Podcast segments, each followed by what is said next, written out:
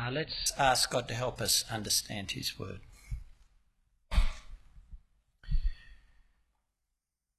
Heavenly Father, in your great kindness, you have called us to trust your Son, our Lord Jesus, uh, for life. Uh, we pray now that through your word, uh, you would sustain and grow your life in us. Help me to speak your word truthfully and clearly, and help us to understand it and receive its comfort and instruction, and be strengthened in our trust in Jesus. We ask this in his name. Amen. Uh, it's good to be healthy, isn't it? Uh, though often those of us who enjoy good health can forget how good that is. You know, when you're healthy, you can enjoy life, be productive, engage easily with others, experience the richness of the world. In fact, as we see at the moment with the coronavirus, maintaining health is a national priority. But just as important as physical health is healthy relationships, ones that are sound, can be relied on, are life enriching. And it's particularly important for God's people to have a healthy, sound relationship with the true and living God. One that can be relied on, where we can draw near to God for help. One that is productive of life, enriches life. One where we know we are loved and love. Now, for some, this idea of a relationship with God might be unimaginable. Unimaginable because you're either uncertain of his existence or how he can be known, or because you can't think why he would want to know you, or you fear knowing him. But believers in Jesus claim that through Jesus they do know God. They call him Father, know he knows and cares for them, that they have a relationship with him. And in Deuteronomy 26, we see the Lord's provision for his people to have and maintain a healthy relationship with Him, the living God, a sound, life giving, joyous relationship by learning to confess grace, by learning to respond to grace, and by remembering the purpose of God's grace to them. And this is a provision that also helps avoid two attitudes that can poison our relationship with the Lord forgetful thanklessness or thankless forgetfulness, and presumption, where you claim a relationship with God without the reality, the reality of trusting obedience. And if you're not yet a believer, I hope you'll see in these words the goodness of God in the origin of the relationship that the Lord has with his people and the great goal of that relationship. See that by God's initiative and kindness, his grace, a relationship with God is possible even for fearful, perhaps ashamed people, sinful people like us. When you come into the land that the Lord your God is giving you for an inheritance and have taken possession of it and live in it, you shall take some of the first fruit of all the fruit of the ground which you harvest from your land that the Lord your God is giving you and you shall put it in a basket, and you shall go to the place that the Lord your God will choose to make his name dwell there.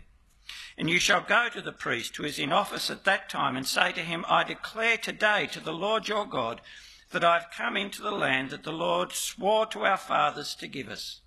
Then the priest shall take the basket from your hand and set it down before the altar of the Lord your God. As Moses comes to the end of this, his second speech, he anticipates the time when Israel will have taken possession of the land, the land that they can see across the Jordan. And he gives them a ritual to repeat every year at the time of first fruits, that is, at the time of the beginning of the harvest. And the ritual is simple. They have to go to the place the Lord chooses with some of the first of their harvest, and they're to present that representative sample of the bounty of the land to the Lord, represented by the high priest, whose acceptance of the gift indicates the Lord's acceptance. And when the gift is presented, they're to make two confessions, and then they're to worship, rejoice, and include others in that rejoicing. But did you notice that at the heart of this instruction is a consciousness that what they are enjoying in the promised land is God's gift? That reality is repeated six times in verses uh, 1 to 11. So, when you come into the land that the Lord your God is giving you, verse 1, verse 2, the land that the Lord your God is giving you, verse 3, the land that the Lord swore to our fathers to give us. And then at the end, verses 9 to 11, he brought us into this place and gave us this land, verse 10, the fruit of the ground which you, O Lord, have given me, verse 11 you shall rejoice in all the good that the Lord your God has given to you and to your house. The Israelite is always to remember that this good life, this bounty they now enjoy in the land that has produced it, has been given to them by God, not earned, but coming to them from his kindness, his grace, his free and generous favour to them. And that's reinforced by the liturgy, the two sets of words that the Israelite farmer is to say as he prevents, presents his gift. In the first brief confession, the worshipper, verse 3, confesses the Lord's faithfulness. I declare today to the Lord your God that I have come into the land that the Lord swore to our fathers to give us. He acknowledges that his presence in the land, his ownership of the land, seen in his harvest, says that the Lord has kept his word, fulfilled the promise he made to his ancestors, Abraham, Isaac, and Jacob. But that is a fulfillment that he shares in individually. I declare, I have come. He shares in as he is part of God's people. In the second confession, the worshipper recounts the history of Israel as his history, verse 5. He's to come and say, A wandering Aramean was my father, and he went down into Egypt and sojourned there, few in number. And there he became a nation, great, mighty, and populous. And the Egyptians treated us harshly and humiliated us and laid on us hard labour. Then we cried to the Lord, the God of our fathers, and the Lord heard our voice and saw our affliction, our toil, and our oppression. And the Lord brought us out of Egypt with a mighty hand and an outstretched arm, with great deeds of terror, with signs and wonders. And he brought us into this place and gave us this land, a land flowing with milk and honey. And behold, now I bring the first of the fruit of the ground, which you, O Lord, have given me. Now, the wandering Aramean could have included Abraham, Isaac, and Jacob, but the focus is actually on Jacob, who went down to Egypt during a famine. And in this speech, what's emphasised is the contrast, the contrast between then and now. Jacob was homeless, a sojourner, but now the worshipper has belonging, a God given place, a home, his own home in the land. Jacob was few, but now Israel is a great nation because the Lord used even their time in Egypt to multiply them. Oh, in Egypt, they were oppressed, humiliated, and harshly treated, but now the worshipper enjoys freedom and prosperity in his own land, a land flowing with milk and honey. And in his speech, he acknowledges that this wonderful change has all come about because of the Lord. Because, verse 7, the Lord heard and saw. Verse 8, the Lord brought them out with great might. Verse 9, the Lord brought them into the land and gave it to them. And he did this not because, as Moses has reminded them, they deserved it. They were more numerous or more righteous, or even because they were hard working. Moses was very direct about this, wasn't he? Verse 7 of chapter 7 not because you are more in number than any other people that the Lord set his love on you and chose you, for you are the fewest of all peoples, but it's because the Lord loves you and is keeping the oath you swore to your fathers. And again in chapter 9, don't say in your heart after the Lord your God has thrust out these nations before you, it's because of my righteousness. Look at verse 6. Know therefore that the Lord your God is not giving you this good land to possess because of your righteousness, for you are a stubborn people. The Lord rescued the Israelites and gave them this good land because of his love because he's chosen them in love. He's decided to love them. And his grace, his kindness to undeserving people, seen in making and keeping the promise to their forefathers. See, in this confession, the worshipper is confessing grace. Grace to the nation, which is also grace to him individually, as he is caught up in the nation's story by believing in the Lord. And it is individual, verse 10. I bring the first fruit of the ground which you, O Lord, have given me. The believing Israelite confesses that he is individually caught up in the Lord's grace to the people of Israel and that he is individually enjoying the blessing of that grace, that kindness, the blessing of gracious relationship to the Lord. This grace is his, not just in history, but now in the present in relationship with the Lord.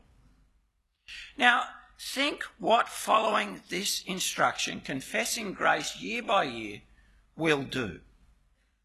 Firstly, it will counter that dangerous forgetting that Moses warned the Israelites prosperity would bring.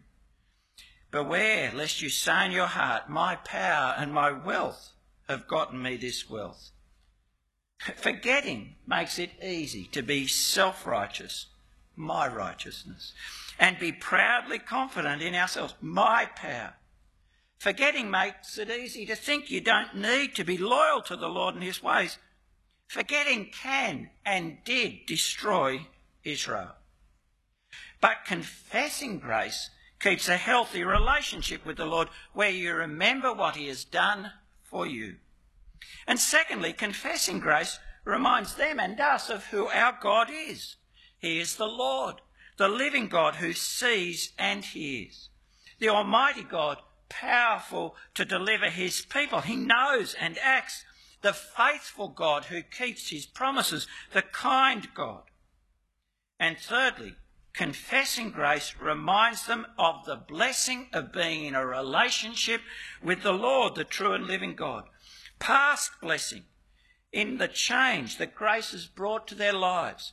Present blessing in the harvest in the land and the confidence for future blessing grace gives, assuring the believer of the Lord, the Almighty God's continuing kindness and faithfulness.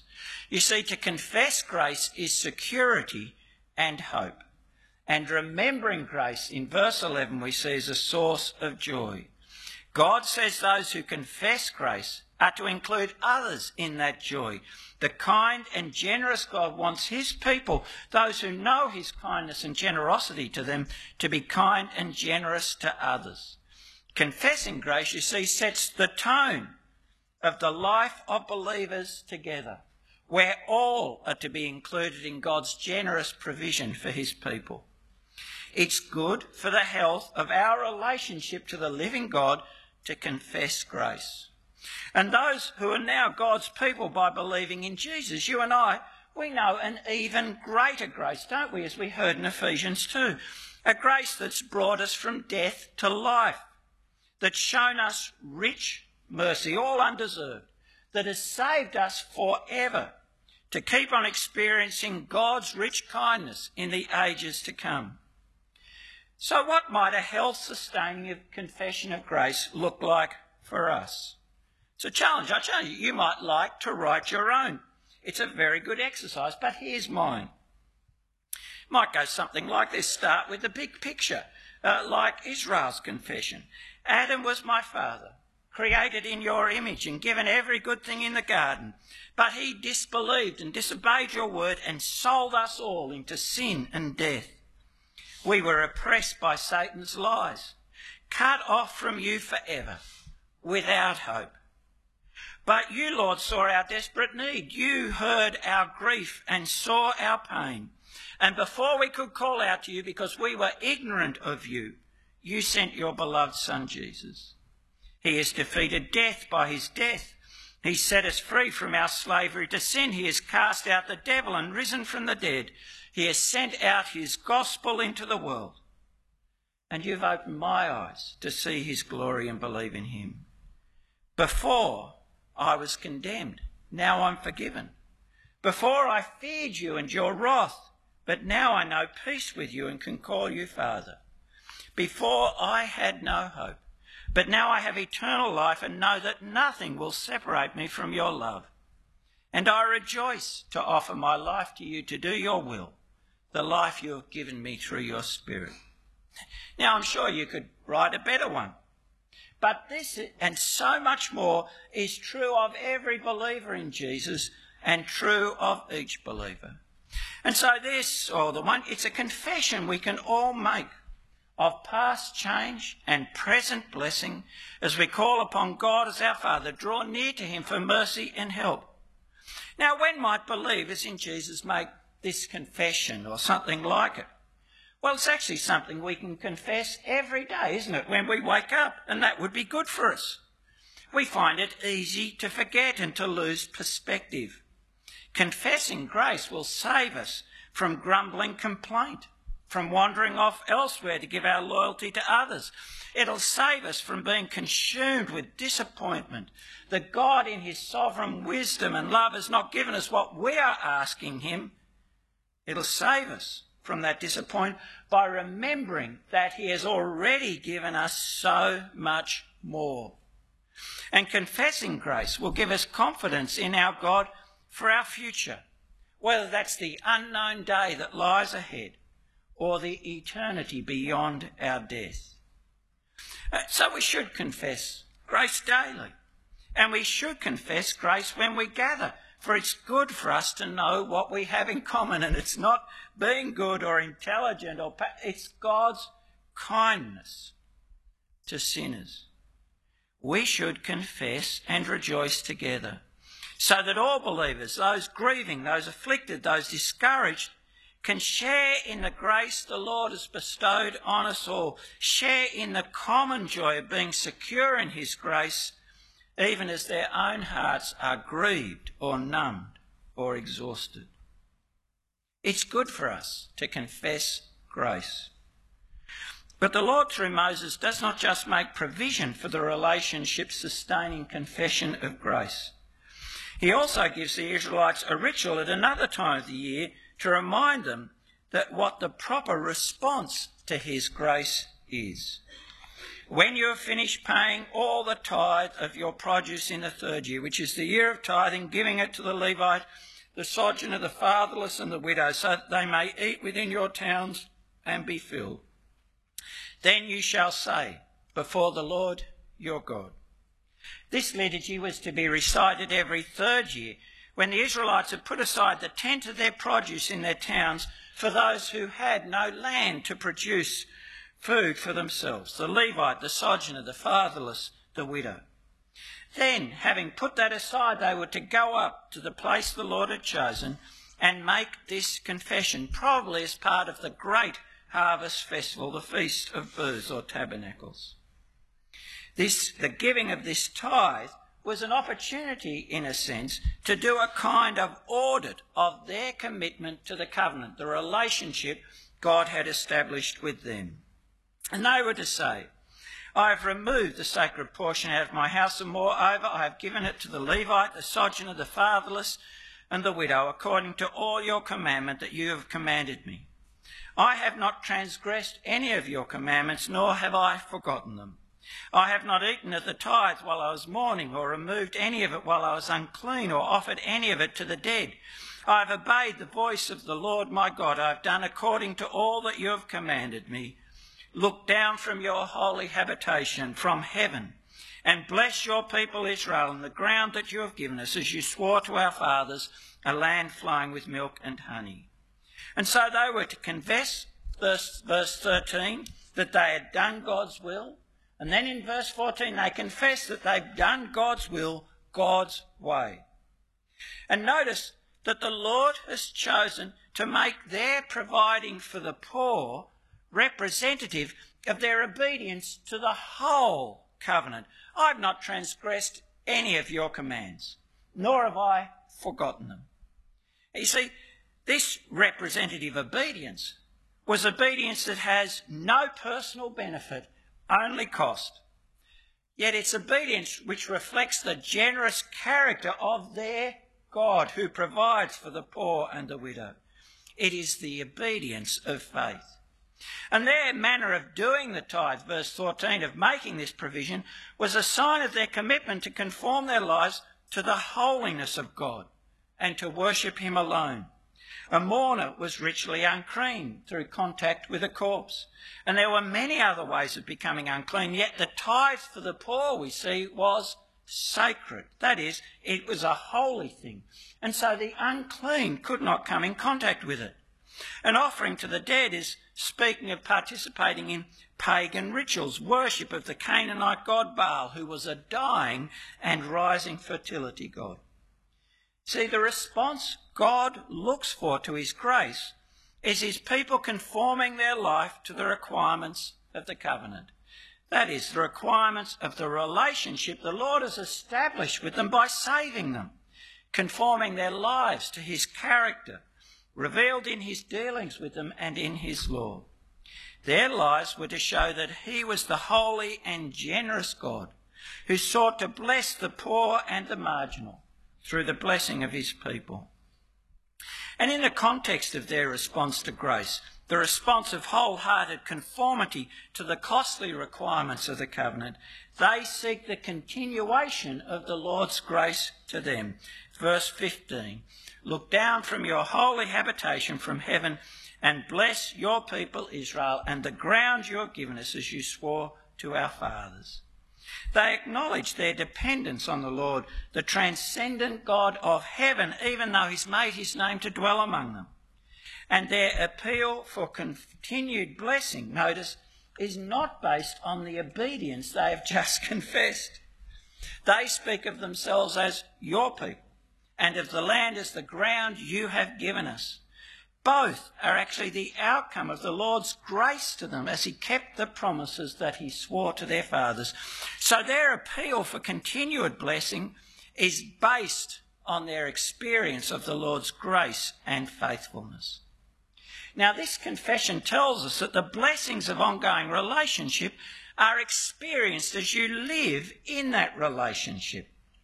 Joining the prayer for continuing faithfulness to the confession of obedience counters the presumption of those who think that they can enjoy the blessing of God while living in defiance of God. His blessing is experienced through and in the covenant, through and in the relationship. Living in that relationship is established with us by His grace. And so we shouldn't expect blessing where we live independently of relationship with the Lord as our King. That is true for believers in Jesus. I mean, why should we expect peace and joy, assurance and forgiveness and love, the blessings of relationship with the Lord Jesus, where we are not living in that relationship, not living with Jesus as our Lord, letting Him direct our lives?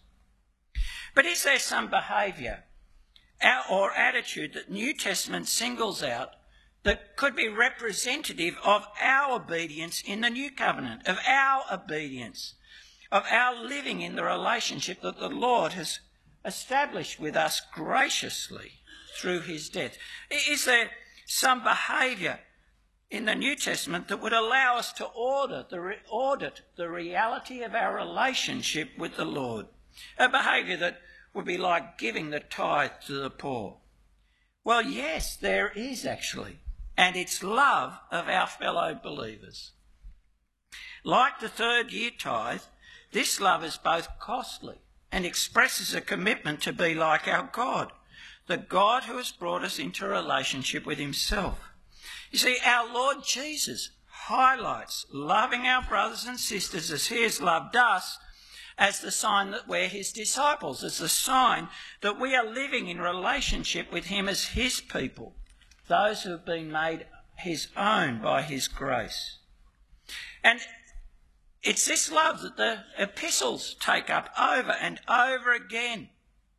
Uh, they're looking for a, a genuine love in the lives of the Lord's people for the Lord's people. I put references in the handout, but it's, it's a love which has to be not just in words, but in deed and truth, says John.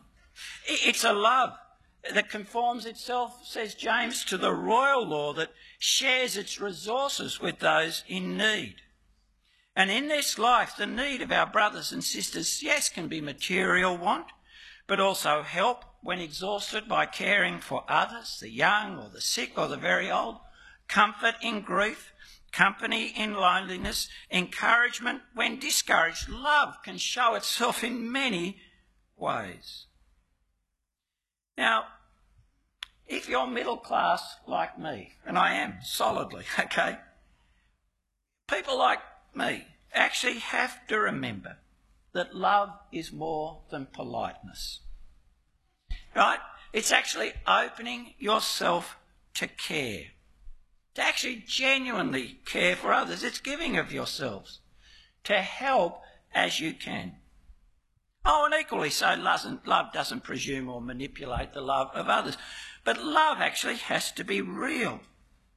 Now, what would the confession of someone who had responded to the grace of Jesus look like if they were running the love audit over their lives? Well, it might look like this. Consider this for yourself. You come and say, before the Lord, who sees your heart, I have loved your people as you commanded. I have been patient and kind. I've given my time to comfort and help them. I have disciplined my prayers to seek their good from you. I have opened my home to them when they've left their families, say across the waters, or they've been in need. I have shared the resources you have given me with them, and I have encouraged them to keep on trusting you when they've been tested. Could you make that confession? The confession of the reality of your relationship with the Lord Jesus. And what kind of prayer might follow? Something like this. Continue to show us your love and kindness in Christ, according to your good promises. Let us all know more and more of your love for us, so that we can be sustained in loving, in doing the good that brings you honour. Well, having given the people ways of preserving the health of their relationship with the Lord in rituals that allow them to confess grace, and having given them their response to grace, Moses now finishes this great second speech by reminding them of the purpose of the grace they had received, the grace they were continue they were to continue to live in. This day the Lord your God commands you to do these statutes and rules. You shall be careful, therefore, to do them with all your heart and with all your soul. This day, verse 16, returns the people from thinking about the life that will be theirs in the land to the present, to listening to Moses on the plains of Moab. And the repeated reference to these statutes and rules takes them back to the beginning of the speech in chapter 5 and in particular to the beginning of the second part of the speech in chapter 12, where Moses started teaching them these statutes and rules that they're to live by in the land. So this is Moses' conclusion to the whole speech. and in this conclusion, he summarises the heart of their covenant relationship with the Lord in two phrases. Firstly, verse 17, the Lord is their God. And then verse 18, they are his people. The Lord will be their God, verse 17. And so they're to be loyal to him, walking in his ways, keeping his statutes, obeying his voice. And they will be his people, his treasured possession, echoing what he'd said to them at Mount Sinai in Exodus 19. People he values and keeps for himself, a holy people separated to him from all the nations his very own. Now, this summary of the relationship between the Lord and Israel I will be their God, they will be my people. Uh, this summary of the relationship the Lord has brought about by his grace in rescuing them from Egypt reminds us that this relationship is the fulfillment of God's intention to have a people for his own, a purpose he intends to realise through fulfilling the promises he'd made way back hundreds of years before to Abraham, where he said, I'll make of you a great nation, and I'll bless you and make your name great, and you'll be a blessing. I'll bless those who bless you, and him who dishonours you I will curse, and in you all the families of the earth will be blessed. Promises he repeats throughout the life of Abraham. Say verse 17, I'll establish my covenant between me and you and your offspring after you throughout their generations for an everlasting covenant to be God to you and to your offspring after you. He promised that Abraham would be a great nation. He promised that he would be the God of Abraham's descendants. Oh, yes, and that in Abraham all the nations of the earth will be blessed. You see, these promises tell us that God's purpose of grace was not exhausted with the salvation of Israel or bringing them into the promised land. The purpose of his grace to Israel, making them his people, is that through being his people, listening to him and doing what he says, blessing would come to all nations. And the Lord says here, Deuteronomy 26, verse 19, that though through Israel, sorry, through Israel being his people, exalting them by his choice and entering into relationship with them, praise, fame, and honour would come. now, the ESV and the NIV both suggest that what is in mind is in is Israel's fame. But the RV marginal reading and more literal translation is better. He will set you high above all nations that he has made for praise, fame, and honour, that you shall be a people holy to the Lord. It's actually the Lord's fame and honour that's in view. By being his faithful covenant partner, living by his word, praise, fame, and honour will come to the Lord as the nations saw how good it is to have the Lord, the true and only God, as their God. You see, the purpose of God's grace is to have a people of his own in fulfillment of his promise to Abraham. A people who, by being faithful to him, would bring blessing to the nations as he promised and bring honour to the Lord through his saving them. But as we know, Israel failed in that purpose. Rather than being distinct from the nations by trusting and obeying the Lord, they disobeyed and became like the nations. Rather than worship the Lord, they went and worshipped other gods. Rather than bring honour to the Lord's name, as Ezekiel says, they dishonoured the Lord. They caused his name to be profaned among the nations. But praise our God, human sin cannot frustrate God's gracious purpose. The Lord was determined to keep his promise to Abraham that he would become a great nation and in his offspring all the nations would be blessed. The Lord was determined to have a holy people of his own. And so he sent his son, Jesus, God with us, son of Abraham by God's great grace, seen in rescuing believers from sin and death through the death of Jesus, and bringing the gospel to us and opening our blind eyes to see Jesus' glory in the gospel, moving our dead hearts to a living faith, believers in Jesus are now God's chosen people. The people of his very own, the people in and through whom God's gracious purpose is realised. That's you and I as we trust Jesus.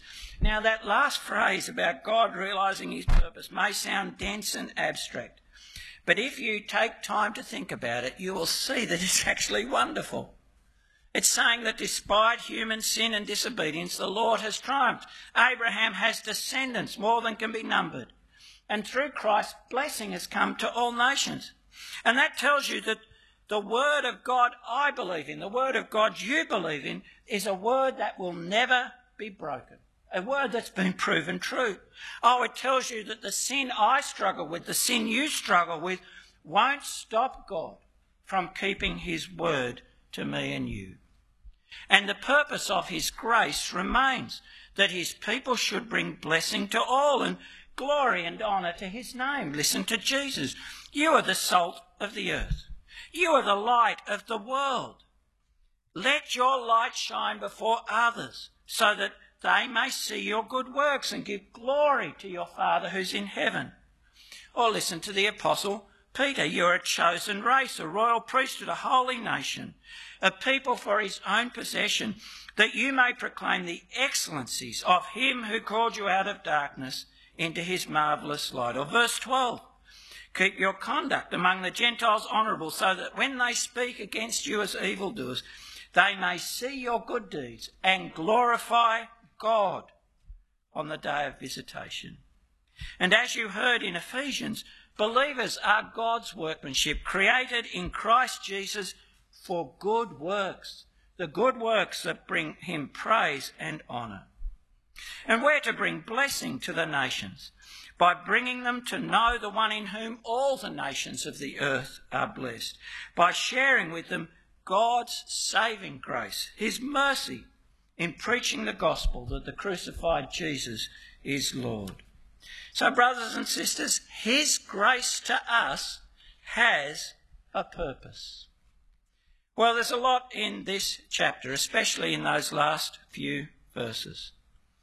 A chapter all about the grace of God.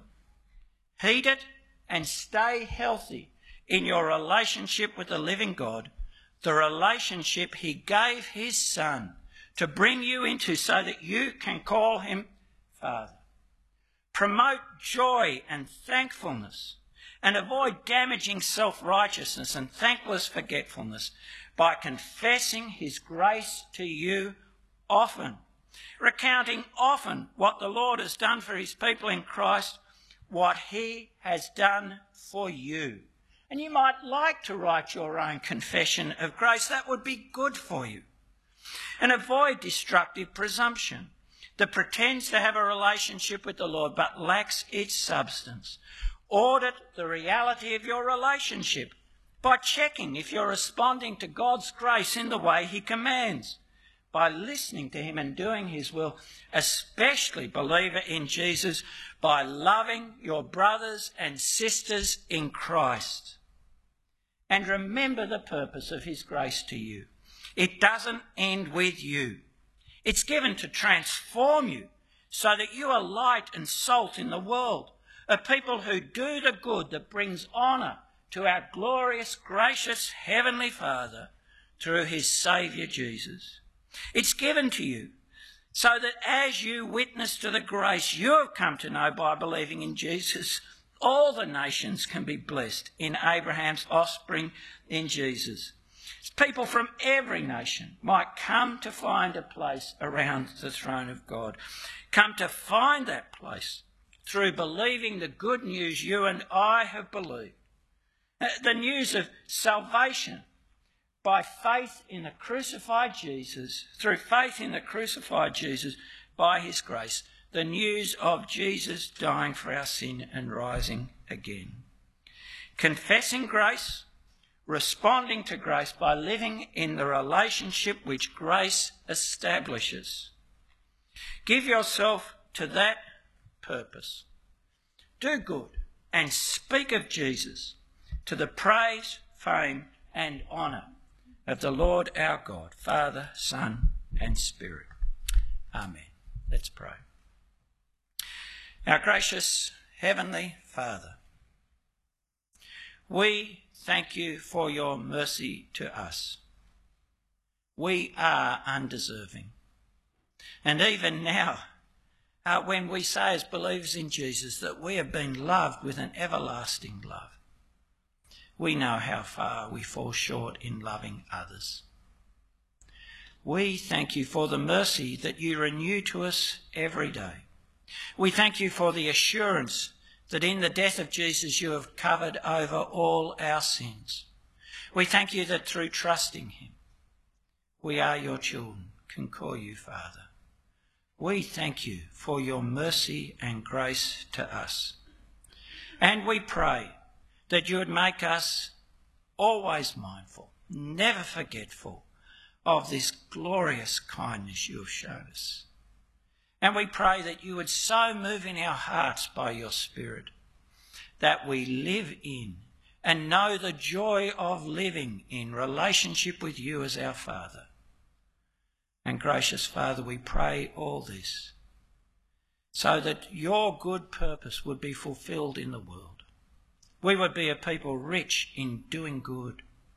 And we would speak of your Son so that others come to praise you and give you thanks, our gracious God. We ask this in Jesus' name. Amen.